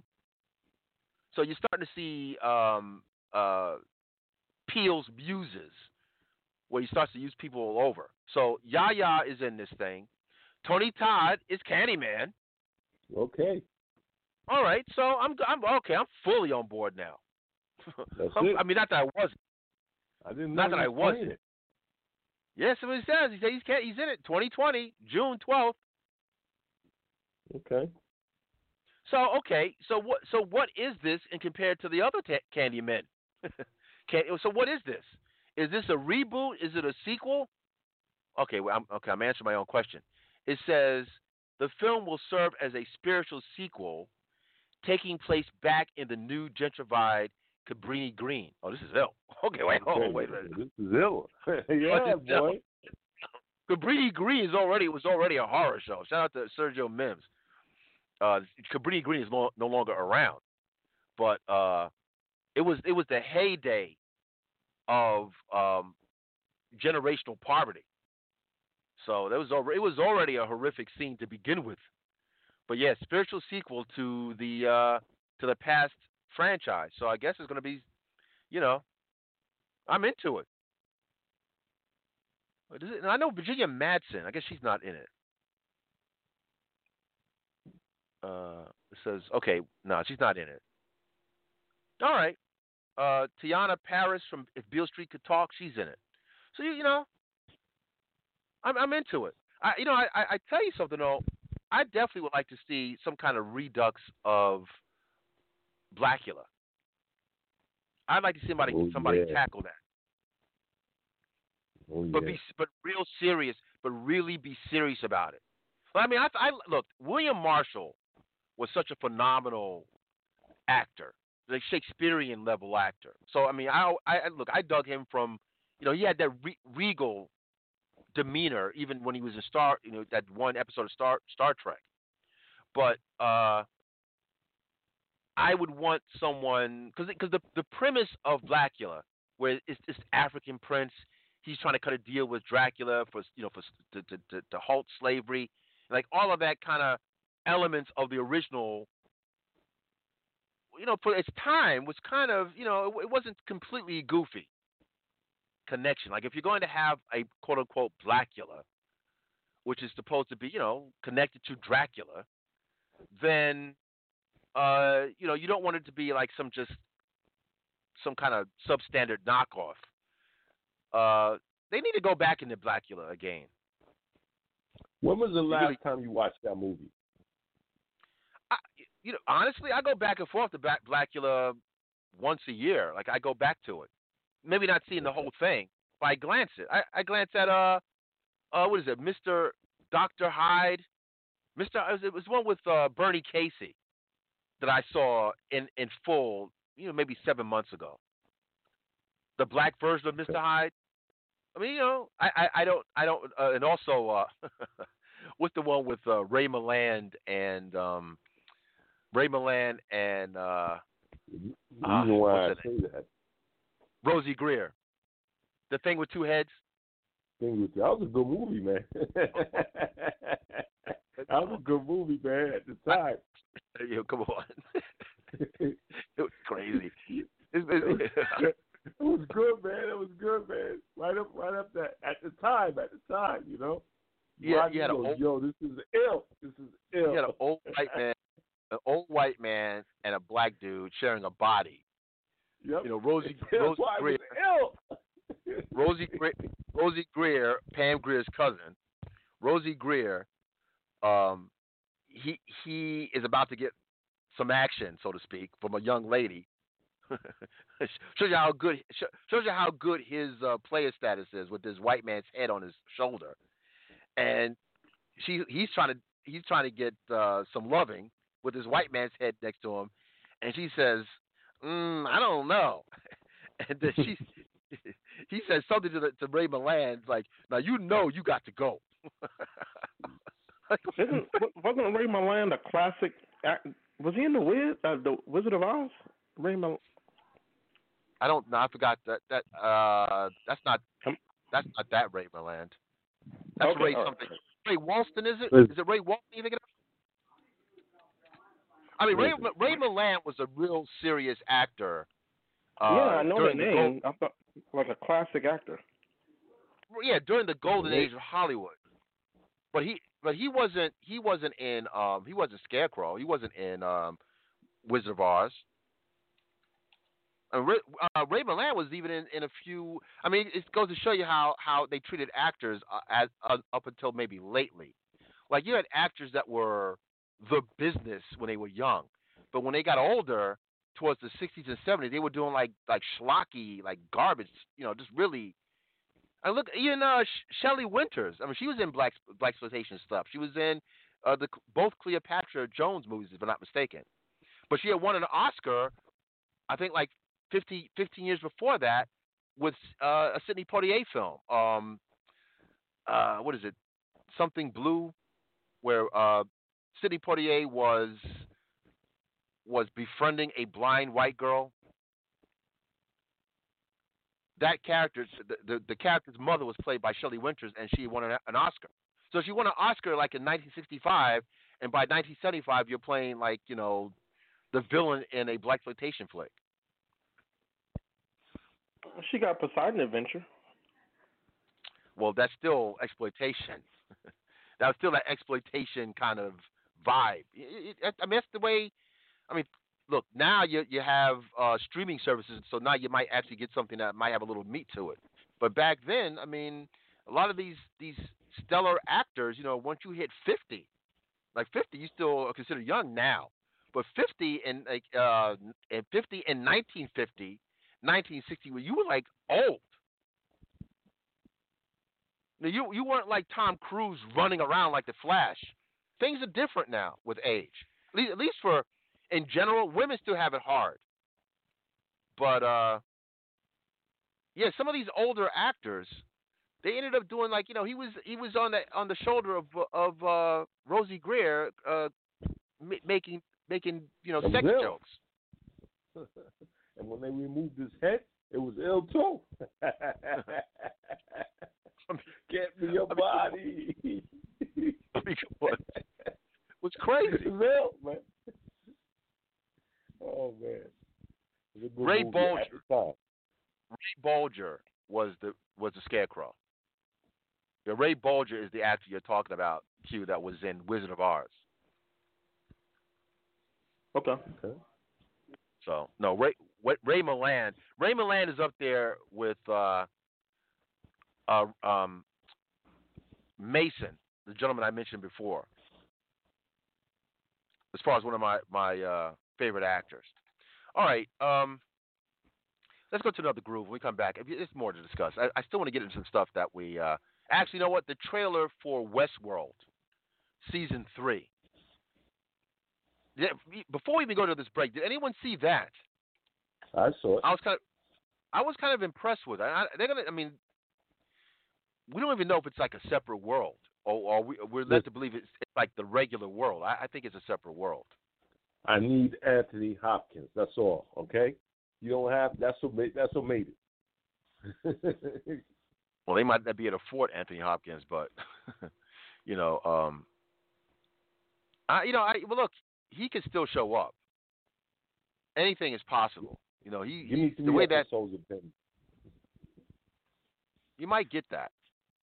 You know, I'm I'm a little weary of um, Evan Wood because of her statements about Kobe, but you know, I have to bypass her. I wasn't I wasn't keen on her. I was in good spirits with her until she made her comment. But anyway, uh, let's go to a quick groove. We'll be back in two minutes. This is Stro Elliott. Stro Elliott. Hey Slim. Two minutes. We'll be right back talking about Westworld. Hey Slim.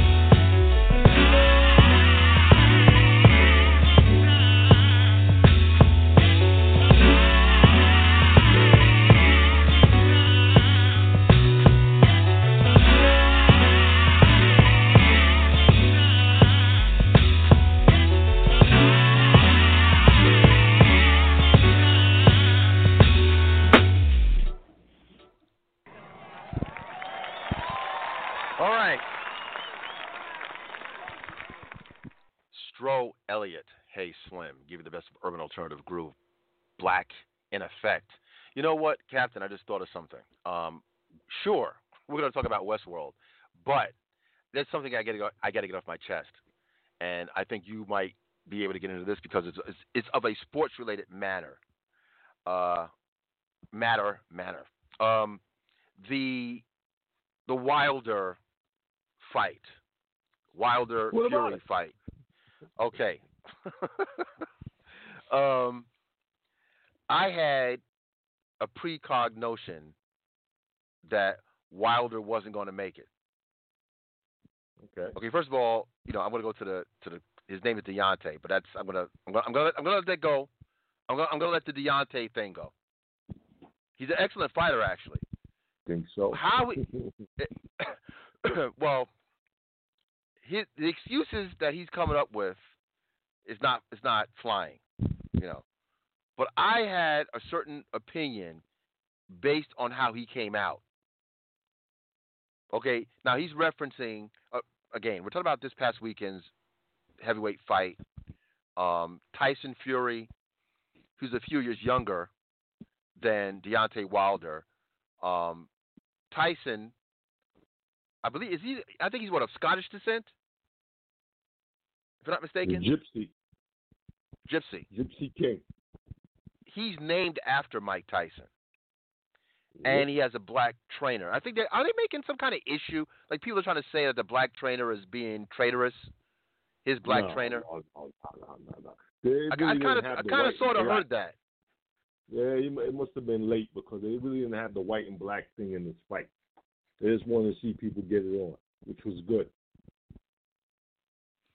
Well, m- look, my one of the most iconic intros for a fighter that's been done, um, even in on, even on a Simpsons episode, because it was so ill, was Mike Tyson coming out to Redman. Um, time for some action. Time for some action, yeah. Like I, I remember, ha- I remember seeing that, and I was, I, I was, my mouth was open. It was something about that. Well, first of all, Redman is one of my favorite rap artists. Like I, I, he, he's the only rap artist that I, I uh, advise to smoke weed. you heard me. Like he's the only one I, I have an allowance for him to do that because it helps, the, it helps his funk abilities for some reason. He's also a New Jersey, uh, you know. I, I think I saw Redman one Redman one time, uh, going across the. Uh, you can, you can't mistake that guy's profile. I saw him right at the point where he's about to pop. I mean, right when he had like that first hit, I knew who he was. But anyway, um, and he look his talent has stood the test of time.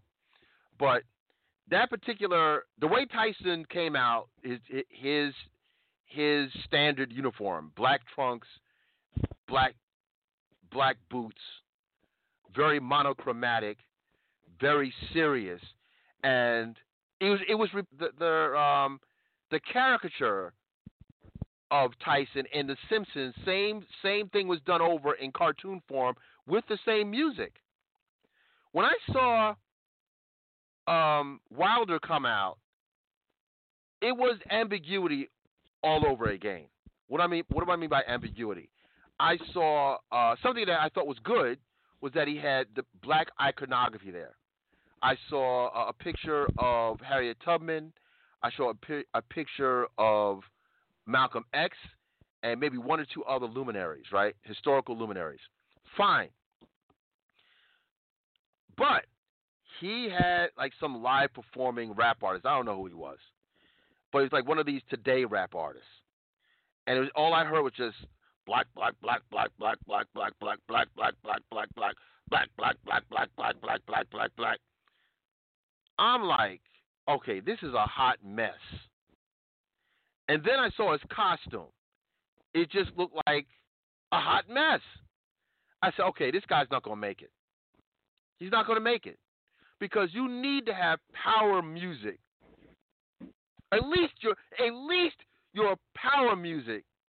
has to give you the psychic strength to pull you over.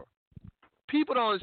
Music is everything as far as motivation. Sometimes when I'm in, when I matter of fact, I I will use. I haven't been in the gym in a minute, but but when I do go, it's going to be DMSR. It's going to be brothers going to work it out. It's going to be, um, you know, something something something from PE, whatever. It's going to be something that's going to get me some fishbone. It's going to get me something that's going to get me over the edge. Black, black, black, black, black, black, black, black, black, black. No. And I understand um, Wilder's like 33, 34, so you know he's old enough to know better, but still young enough to be into nog music. But he he, he could have at least had um, fight the power. But I know that the millennial are not they're not going to go there. They're not gonna, they're not going to go to the classics. But that but this is why you lost. This is why you lost. Now Wilder went to um uh, what's the name of the song? It's a, it's a hit from Patsy Cline. Patsy Cline, 1961, crazy. Now, see, that's when you, the difference the difference between certain people. The younger white guy had no problems going to the classics. He went to Patsy Cline, crazy. Now he came out on a throne, as you said, Gypsy King, came out on a throne, more psychic energy. Patsy Cline, when you when you when you play a song called Crazy, it's like that's a double entendre. Like Crazy is Crazy is like a love song. It's very you know it's very melodic, very soft. But when he comes out on the throne, some six foot nine white person is saying Crazy. That to me is uh, crazy, like uh, one flew over the cuckoo's nest. Crazy. I saw it. I saw it happening. This nog is going to lose. Now he's blaming his costume was 40 pounds and it made his legs weak. You should keep the, no, no, no. Your know music was weak. You know why he lost? I heard. I, I, go ahead, tell me. I heard other. I heard other things that might be X-rated, but go ahead. Deontay Wilder can't fight. Can't fight. He can punch to the moon. So Mr. Fury just took away his right hand, took away that punch, and he demolished him. Mr. Fury knows how to box. And if we look go back in history, when Muhammad Ali even fought George Foreman, they was worried about Muhammad Ali being hurt. Muhammad Ali did something that no one's seen anybody before. He did the rope to Mr. George Foreman. George Foreman devastated Smoking Joe Frazier. So they were scared to death with Muhammad Ali, scared to death. So you're gonna get hurt, he get hurt.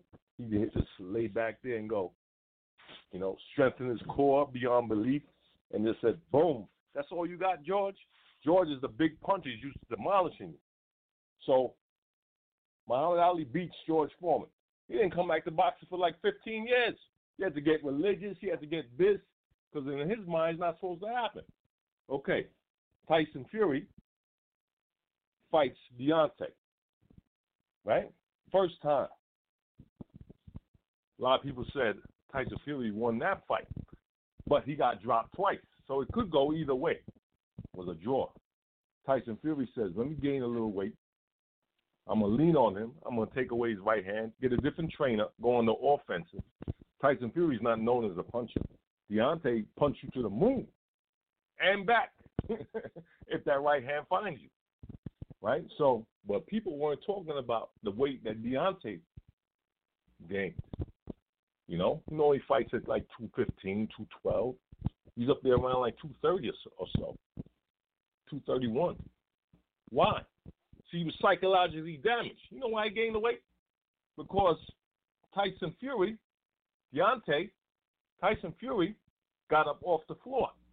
So Deontay Wilder said, let me gain weight because I hit him. I even hit him with the left and the right when I dropped him, and he got up. So let me have a little more oomph. You got all the oomph in the world. We haven't seen a right hand like that, that one punch. Psychologically damaged. Let me go ahead and get a little more oomph. I need weight too the Gypsy King messed them up psychologically. Everybody hits don't get up.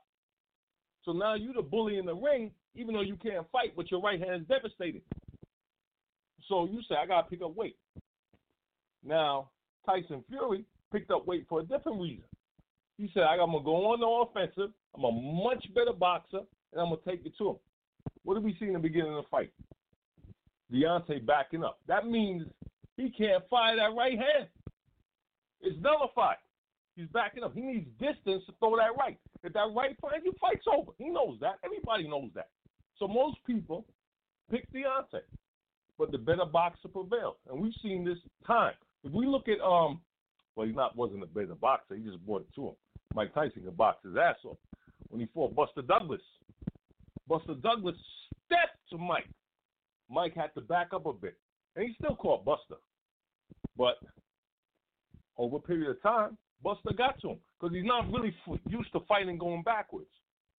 Deontay can't fight at all. You look at him when he throws his punches, his feet off bounds. When he misses, he looks like he's going to fall.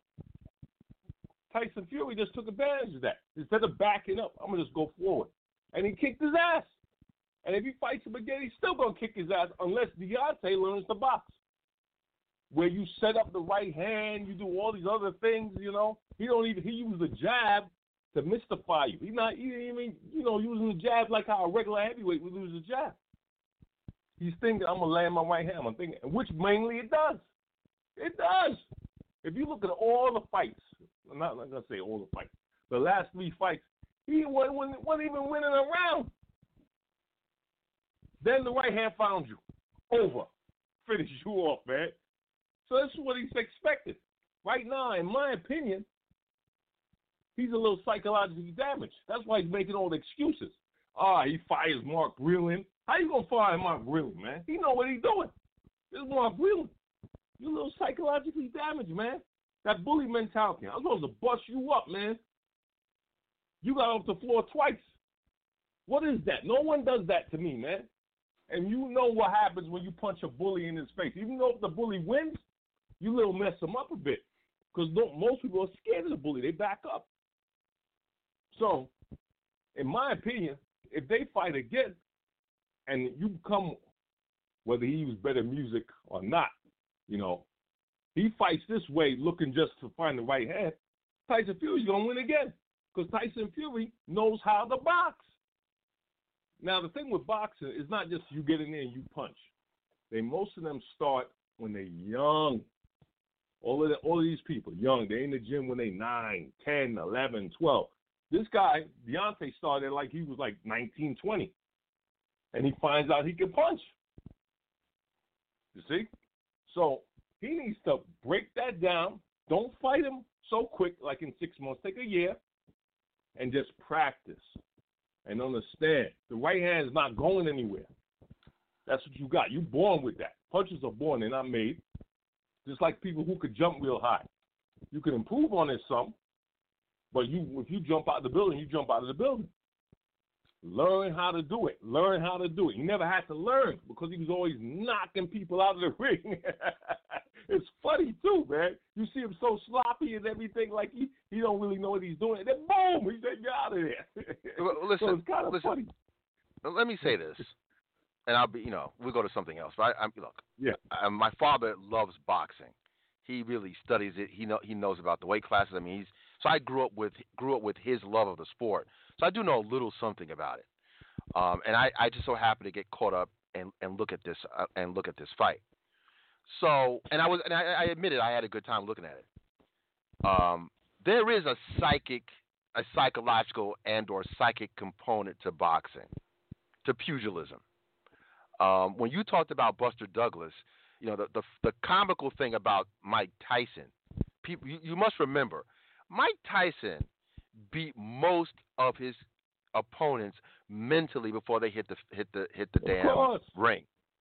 You you could see the fear in the face of Yep. um uh, what's his name in particular, Mike um uh what's his the, the, like one of the he did uh, what's the guy's name? A lot of them. One of you his li- name anybody. You can name No, a but lot I mean of people.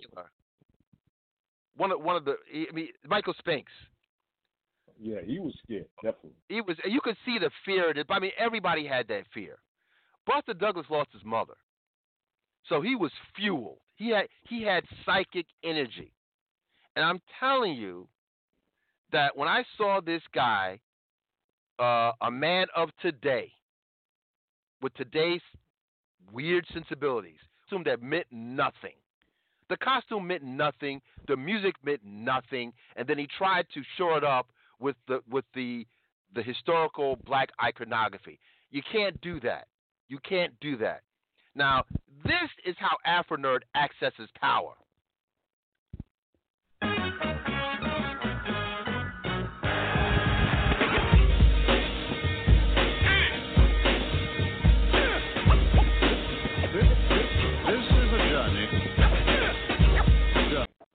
Now you come out there. Made Public Enemy look bad if he went there. You come, you come out. You come out. You come out with with this. You come out with this power.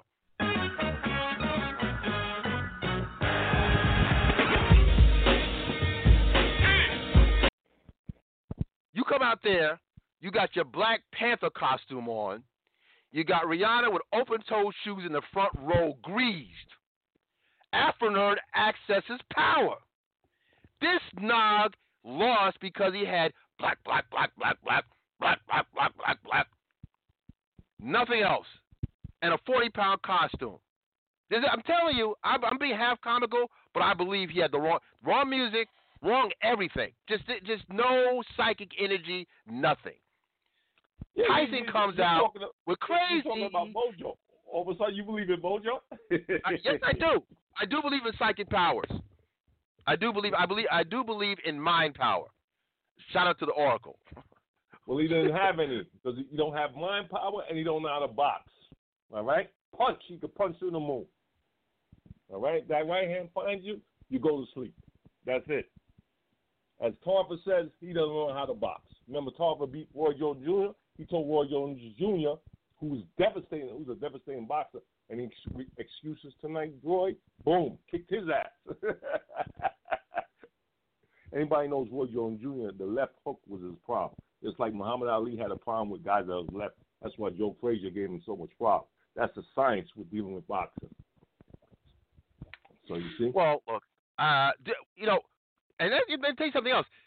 Um, uh, Wilder took a beating, man, bleeding from the ear. I mean, he, you know, he was jacked up. I think also the fact that, um, look, both of them are, are tall, big dudes, but Fury outweighs Tyson by I don't know, forty pounds, or something like that. So I mean, you know, he, he was able, like you said, he was able to corner this guy repeatedly, kept him in the corner, uh, put weight on him.